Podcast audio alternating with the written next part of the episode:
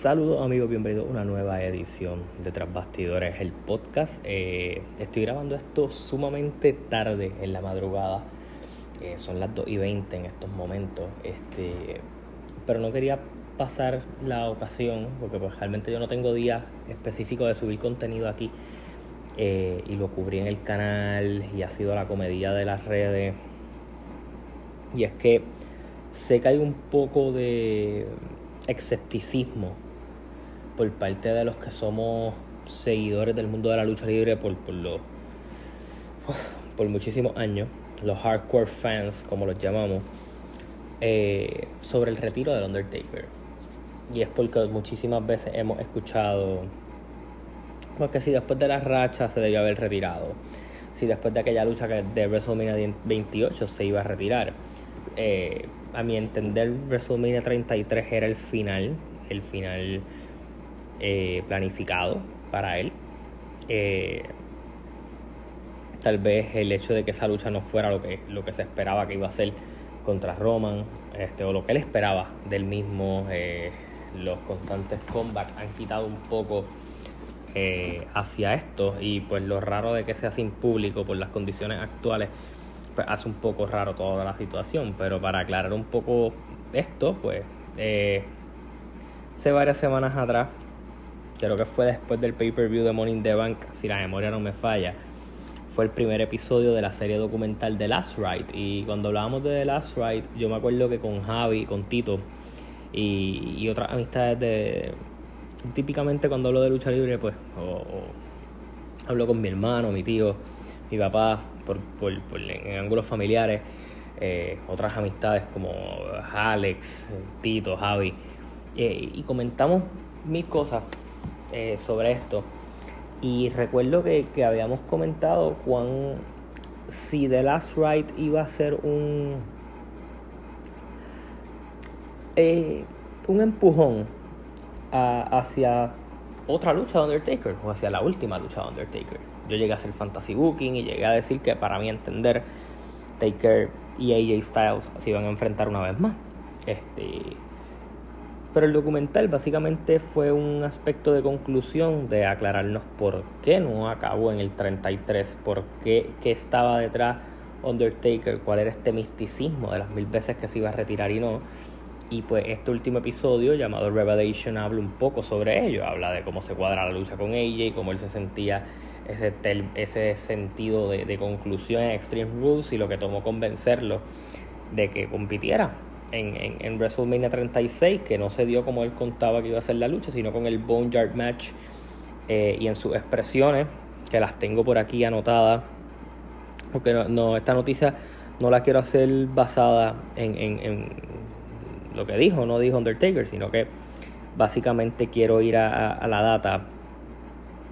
Eh, de lo que dijo, porque quiero usar sus palabras textuales para, para que ustedes lo entiendan de cierta manera y, voy a hablar del legado de Undertaker y lo que para mí significa, voy a ser un poquito personal con, con lo que voy a contar referente a esto, pero sí, este Taker lleva 33 años, 30 eh, en Survival Series este, se cumplían del nacimiento del personaje del Undertaker, 33 años dedicados al negocio, y por aquí están las declaraciones, las tengo por aquí.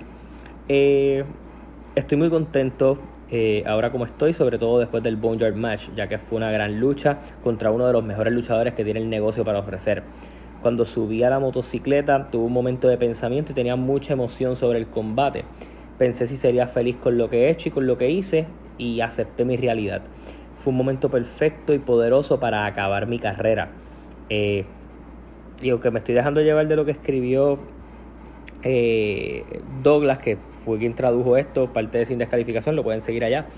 Eh, Taker básicamente agradeció a muchos de estos talentos. Sé que cuando vi el, el, el, episodio, agradeció a The Godfather y a BSK, que pues Sabio Vega está incluido en toda esa gente.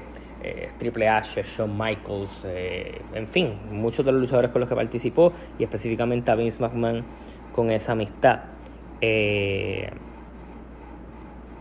y, dice, y, explica un poco de que si Vince lo llegara a necesitar, él dice que él pudiera escuchar algo, pero él no cree nada posible de, que vaya a regresar, tendría que ser algo grave. Y aquí está la otra expresión que él dice, es el momento donde el vaquero se marcha. Si alguna vez hubo un final perfecto para mi carrera, el Boneyard Match lo fue. Si me dices que Vince estuviera en apuro y necesita que vuelva, supongo que el tiempo lo dirá, nunca digas nunca. Eh, pero que ahora mismo él cree que, colgó las botas, eh, no cree, sino que él está seguro que colgó las botas como el Undertaker eh, y que en este punto de su carrera básicamente él suelta el manto y no tiene ganas de volver al ring. Así que el documental básicamente nos dejó bastante claro dónde está mentalmente el Undertaker y yo creo que, mírenlo de esta manera, yo creo que ya ellos habían documentado gran parte de esto, tal vez Taker había comunicado cómo quería hacerlo, ya le había abierto esa cortina, el feudo abre esa cortina más todavía. Eh, yo creo que al final Taker, de su último episodio, tal vez pudo haber sido trabajado un poco más tarde.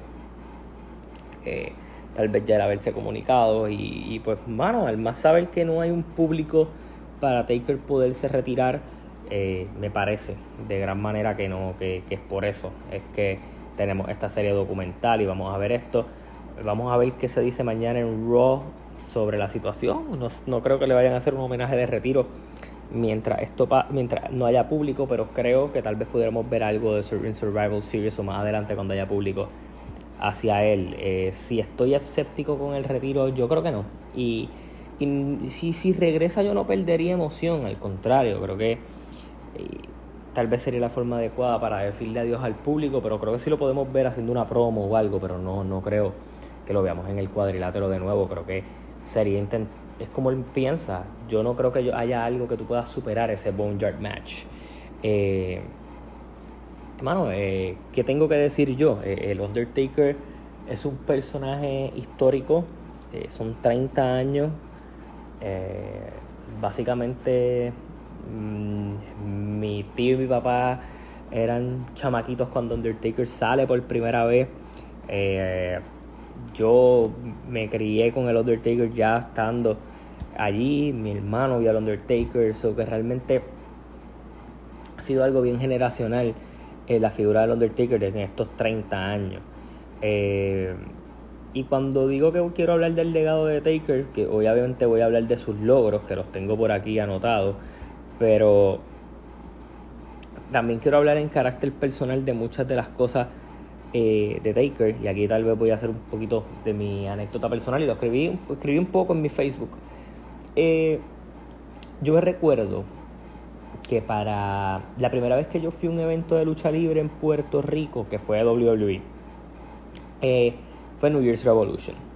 Fue New Year's Revolution, este, y y recuerdo que después vino Raw en un house show que fue estelarizado por Kurt Angle enfrentándose a John Cena eh, y Shawn Michaels. Y el año siguiente, 2006 creo que fue, si la memoria no me falla, eh, sí, fue 2006 porque Rey Mysterio era campeón mundial.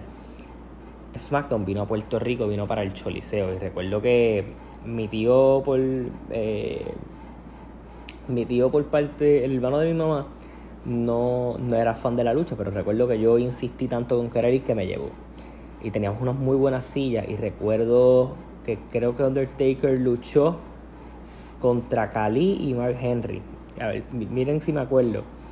Y recuerdo haber escuchado el campanazo de Undertaker y, mano, eh, eh, es un sentimiento bien grande porque es algo que ves por televisión. Y, y, y, como te digo, ahí fuera entrada sin ver todas las esteroides que más adelante tiene, porque obviamente en un show grande tú ves todo, pero aquí el campanazo, la entrada, el misticismo del personaje, el virar los ojos. Eh, eh, mm, tengo bien viva esa imagen en mí. Este, allá de eso, recuerdo yo las otras veces que SmackDown vino no recuerdo haber ido, este, pero sí me acuerdo bien clara, claramente.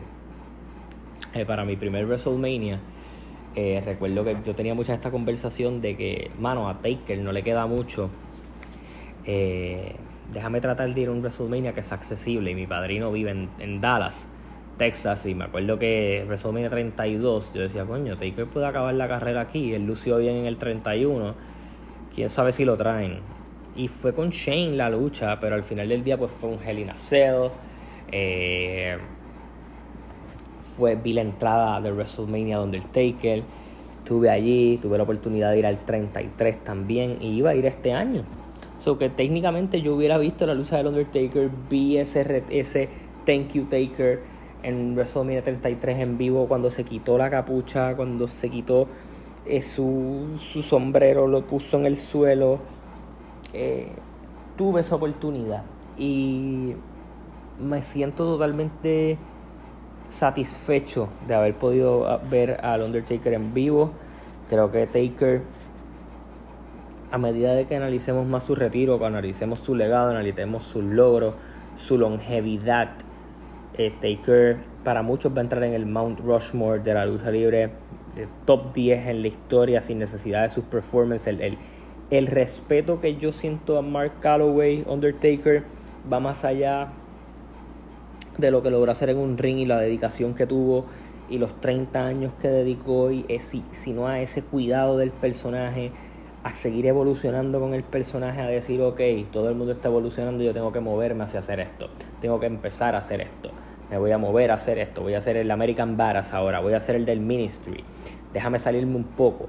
Y yo creo que esa habilidad de Undertaker para hacer esto, eh, longevizó su carrera, hizo muchísimas cosas por él. Eh, voy a leer un poquito aquí sobre sus, sus, campeonatos. Eh, y obviamente eh, todo lo demás. Este, por aquí tengo. Con, el, el, Pro Wrestling Illustrated llegó a ganar feudo del año en el 91 contra Ultimate Warrior, llegó a ganar feudo del año en el 2015 con Brock Lesnar, llegó a ganar lucha del año en el 1998 contra Mankind en la lucha del Hell in a Cell, ganó lucha del año en el 2009 de WrestleMania 25, para mí una de las mejores luchas en la historia, vamos a hablar un poquito sobre ello más adelante. Eh, lucha del año en el 2010 eh, contra Shawn Michaels, WrestleMania 26 eh, y lucha del año en WrestleMania en el 2012 eh, en el Hell in Cell de WrestleMania 28. Eh, yendo por aquí a los logros que hizo en WWE, fue WCW Tag Team Champion con Kane en una ocasión, tuvo el World Heavyweight Champion en tres ocasiones y el WWE Champion en cuatro, así que es un siete veces campeón mundial, fue campeón hardcore es una de las luchas más underrated de la carrera de Taker. Vino en esta corrida del American Badass y siendo campeón hardcore contra Rob Van Damme. Creo que fue en un King of the Ring, se las recomiendo. Eh, fue campeón en pareja en seis ocasiones, una junto a Stone Cold, dos junto a Big Show, dos junto a Kane y una con The Rock. Gana el Royal Rumble del 2007. Eh, y obviamente, eh, si nos dejamos llevar por los logros del Observer, eh, mejor gimmick por cuatro años consecutivos del 90 al 94, mejor rudo en el 91, feudo del año contra Batista en el 2007, lucha del año en el 2009 con Shawn Michaels, lucha del año contra con Shawn Michaels 2010. Eh, y, creo que al final del día sí, Taker ha tenido muchos feudos malos, muchos feudos buenos, pero Creo que podemos hablar un poquito sobre la carrera de Taker, sobre el misticismo del personaje, su debut en Survival Series en el 90 eh, y todas estas cosas que fue logrando poco a poco, pero tengo por aquí todos sus oponentes de WrestleMania. Quiero hablar mucho de Taker, de sus logros, de sus cosas, porque siento que sí, Taker tuvo la oportunidad de tener los peores ángulos en luchar con Giant González, que sí contra el fake Undertaker, que sí Sid Vicious en WrestleMania 13 eh, you name it, King Kong Bundy, eh, Hinder Wright, Gran Cali, pero a la misma vez Taker tiene unas luchas espectaculares también, eh, junto a Triple H, junto a AJ Styles, junto a CM Punk, eh, junto a Ric Flair en WrestleMania 18, junto a Shawn Michaels, junto a Batista, junto a Randy Orton. Creo que hay, mucho legado de Taker que también se puede agarrar, pero voy aquí a hablar. Eh, el streak comienza en el 1991 en WrestleMania 7, derrota a Jimmy Snuka en el primer WrestleMania, Jake the State Roberts en WrestleMania 8, en WrestleMania 9 a Giant González, WrestleMania 10 creo que se lo pierde por lesión. Eh, en WrestleMania 11 derrota a King Kong Bondi. En WrestleMania 12 derrota a Diesel. En WrestleMania 13 derrota a Psycho Sid, convirtiéndose en el, en el WWF Champion como Babyface.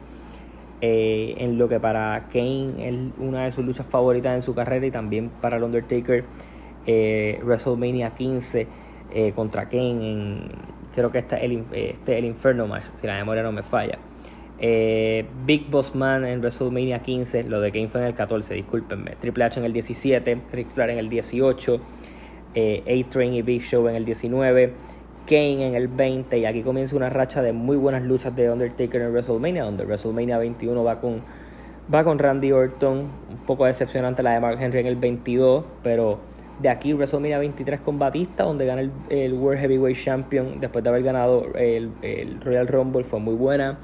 Eh, con Edge fue el main event.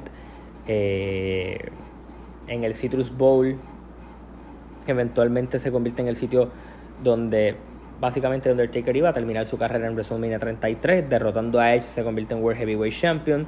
Eh, lucha, una de las mejores luchas en la historia contra Shawn Michaels en WrestleMania 25, una lucha que duró media hora. El año después tuvieron el main event nuevamente. En esta, en esta ocasión sí tuvieron el main event y fue en WrestleMania 26, la última lucha de Shawn Michaels, una lucha de alrededor de 24 minutos. Eh, después vinimos con dos super batallas, WrestleMania 27 y 28 es contra Triple H en luchas de media hora cada una, eh, luchas súper exigentes, de muy buen drama. Eh, después fue con CM Punk en WrestleMania 29. Finalmente el streak finaliza en WrestleMania 30. una lucha que el mismo Undertaker no recuerda mucho. Pero eh, pues sí acaba el streak en, WrestleMania 30 con Brock Lesnar. Eh, derrota a Bray Wyatt, derrota a Shane McMahon, pierde con Roman Reigns, John Cena y AJ Styles son sus otras dos luchas, el Boneyard Match y todo lo demás que, que terminó ocurriendo. Así que realmente en términos de logros, de luchas, de feudos, de campeonato, Undertaker lo ha hecho casi todo. Eh, más allá del legado de que, que dejó, creo que Taker queda en la historia como uno de los mejores 10 luchadores, al menos en mi lista.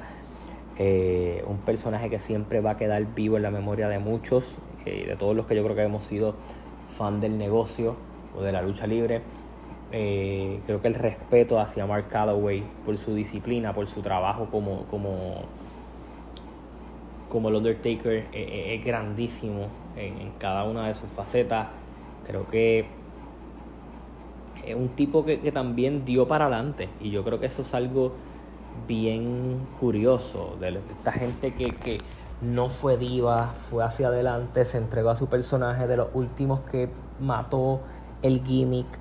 Eh, mucha gente de pequeño le tenía miedo, después eventualmente creció el respeto hacia él. Pudo hacer a un personaje súper oscuro, hacerlo babyface, hacerlo rudo. Eh, pudo hacer todo, pudo sacar el personaje de ciertos parámetros cuando crea el American Badass y, vemos un poco más de la personalidad de lo que eventualmente la persona detrás del personaje, que es Mark Calloway. Eh, recuerdo que American Badass llega en Judgment Day, limpia la casa después de que eh, Taker se va por unas lesiones y ahí es que aprovecha y cambia el personaje. Eh, un poco en una era donde Austin y Rock estaban quedándose con todo por ser unos personajes así lo que le llaman más el larger than life, por, por sus promos, por, por, su forma de hablar, por, por lo que estaban logrando. Así que creo que Taker estuvo a la vanguardia de darse cuenta, ok, necesito evolucionar mi personaje, porque si no mi personaje se va a quedar estancado porque los parámetros de Undertaker no me permiten salir a hacer un poco más. Y él mismo dice, ok, eh, voy a seguir manteniendo mi, mi, el aura de mi personaje, pero de otra manera. Y esto le permitió también a Baker a, ok, voy a abandonar un poco el Tombstone, voy a usar más el Last Ride, voy a usar más el Show Slam, podía tener otro tipo de, de lucha. Incluso Randy Orton habla en el documental de cómo la primera vez que ellos se enfrentaron en el 2002, él le dio mucha ofensiva a Randy Orton y Vince le pregunta, ¿qué fue lo que tú estabas haciendo, pensando allá afuera? Y él vino y dijo, nosotros lo que tenemos que hacer es elevar talento nuevo que luzca bien, no importa si lo, derrota, si lo derrotamos o no, es que luzcan bien y hacer el paso hacia adelante. Y fue algo que pudimos ver más adelante. Eh, pasó con Jeff Hardy, eh, pasó con muchos de ellos, pasó con John Cena. Eh, y yo creo que, que Orton fue este, y que Orton, eh, Taker fue un tipo que intentó hacer muchas veces de, de, ángulos malos, cosas buenas. Creo que esos ángulos, mira, yo creo que la carrera de Taker se divide de muchas maneras. Yo creo que él mismo comenta en decir, ok, yo trabajo mejor con luchadores pequeños.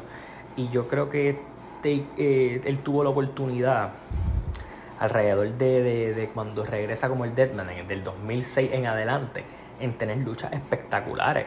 Y cuando voy a eso es decir, por ejemplo, la primera parte de la carrera de los 90, pues sí, tienes a Hogan, tienes a Warrior, pero también estuviste enganchado en el New Generation Era, donde podías tener luchas espectaculares con Bret Hart, que él dice que una de sus luchas favoritas es Bret Hart en el 97, en el SummerSlam, que fue de esas luchas que permitió ver al Undertaker como algo más de un luchador.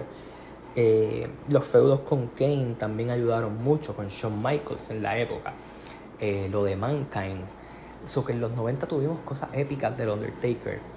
Pero en términos luchísticos, creo que en los 2000 sí habíamos visto algo de Mark Calloway. Pero yo creo que el pick en el cuadrilátero de Mark Calloway, yo en los 2000, yo creo que eh, las luchas con Angle del 2000 en adelante.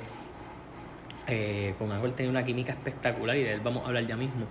Eh, eventualmente, como mencioné, Jeff Hardy, eh, Rob Van Damme, todo ese talento que trabajó con él en esa época.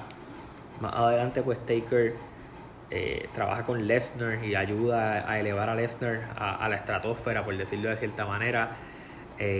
Angle otra vez en esa época, The Rock todo ello.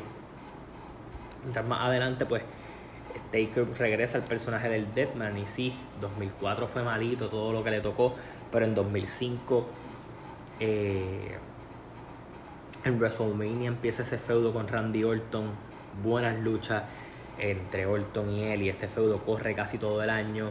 En 2006 lo vemos que tiene una de las mejores luchas de la carrera de, de Kurt Angle, incluso una de mis luchas favoritas en general. Yo creo que mi top 10, mi top 15, esta lucha está Undertaker contra Kurt Angle. No Way Out 2006 es espectacular eh, y muestra una vez más la química que tuvieron. Es la última lucha que ellos tienen en contra. Fue muy, muy buena. Eh, más adelante en ese año, yo creo que. Bueno, eh, si le damos fast forward a, a toda la situación este, Taker ese año sí tuvo cositas malas, pero en el 2007 que gana el, que gana el Royal Rumble, que eventualmente hace pareja con Batista para luchar contra John Cena y Shawn Michael, que fue otra buena lucha. Una sorpresiva, tremenda lucha con Batista en WrestleMania 23. Eh, ese feudo fue muy bueno, integraste a Edge a la historia eh, poco a poco, pero las luchas con Batista fueron tremendas. Regresa de lesión Batra Edge. Eh, eh, y entonces aquí se vuelve una guerra con Edge que también fue muy bueno. O sea, ese feudo fue súper bueno con Edge. Esto convirtió a Edge en una estrella. Yo siento que Taker también influyó mucho en convertir a Batista en alguien más legítimo todavía. Triple H tiene más que ver con Batista, pero con Edge yo creo que Undertaker y Cena fueron primordiales en convertirlo en algo legítimo. Eh, y por ahí para abajo luchas con Jeff Hardy, con Punk, con el mismo Rey Misterio. Hay una lucha de Royal Rumble que fue espectacular entre ellos dos.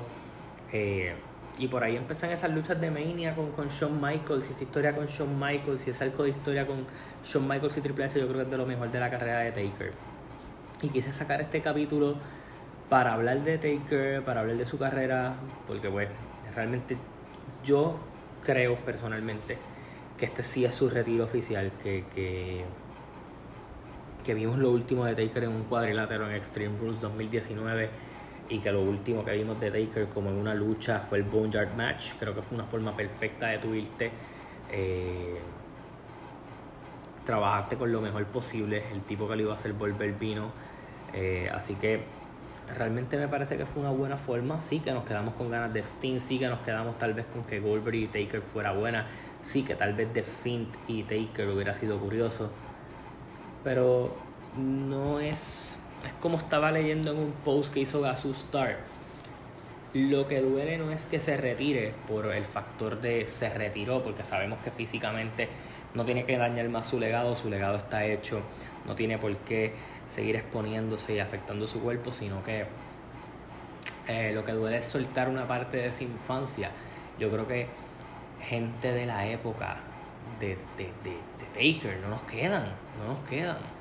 Eh, vamos, a, vamos a pasar, vamos a hablar de, de Taker debut en el 90. Piensa en todos los luchadores de toda esa época, los grandes de esa época, y dime quién nos queda actualmente activo.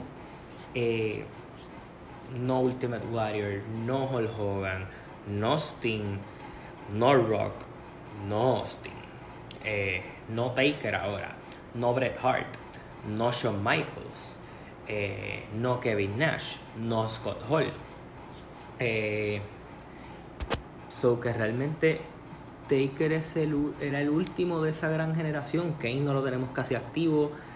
Big Show es casi inactivo. Pero hablando de, superestrellas gigantes, tal vez Triple H, que es activo e inactivo. Pero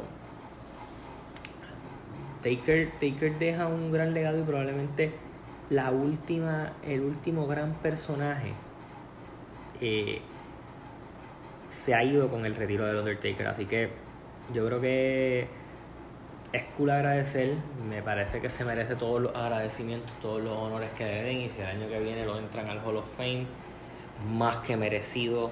Eh, se merece irse por todo lo alto. Eh, de verdad que sí. Así que quería hablar de Taker, quise hablar de Taker, quise hablar un poquito de esto, no era algo que tuviera planificado, pero me alegra mucho. Eh, he visto mucha reacción a los otros podcasts, eh, he visto las descargas, el following, eh, las escuchas del, del, audio, así que estoy súper agradecido por ello y que me estén apoyando en este proyecto. Gracias a todas las amistades que cuando puse el post en Facebook lo compartieron. Así que nada, los invito a que se suscriban a mi canal de YouTube, donde tengo contenido allá. Ya hablamos de la participación de, de Eddie y Orlando Colón dentro de una empresa en, Florida, donde ganaron unos campeonatos en pareja. Eh, y de todo lo que la gente iba a empezar a comentar una vez pues, de que ellos tienen una historia en Puerto Rico y estén haciendo pareja en el extranjero. Eh, hablamos del retiro del Undertaker en mi canal, hablamos a fondo del capítulo de The Last Ride en ese video, eh, hablamos de la carrera de Víctor de Bodyguard en estos días, eh, ay, hablé de la rabia también, que sé que mucha gente esperaba eso en los domingos de clásicos. Eh, pero nada, suscríbanse al canal, denle like allá, compartan los videos. También les pido que me escuchen aquí a través de Spotify, de Anchor, de Apple Podcast, bajen los episodios, los escuchen más tarde, lo que ustedes quieran. Lo que sí les quería decir antes de finalizar es que no siempre voy a estar hablando de lucha libre. Eh, me voy a, voy a reunirme con Javi Rivera, que vamos a hablar un poquito de lo que hemos visto en películas, series. Podemos hablar de todo un poco Javi Rivera y yo sobre lo que hicimos en, en, en, cuarentena, eh, de, películas que hemos visto, las que nos gustaron, las que no nos gustaron. Y por ahí viene algún episodio con Tito Portel hablando de lucha libre de Puerto Rico. Eso es de sin descalificación Puerto Rico, no viene para aquí. Pero de aquí vamos a hablar de todo un poco. Así que gracias, estén pendientes de este contenido. Me sigan en Instagram como Carlos Toro PR, me sigan en Facebook como Carlos Toro. Hasta la próxima, se cuidan. Gracias.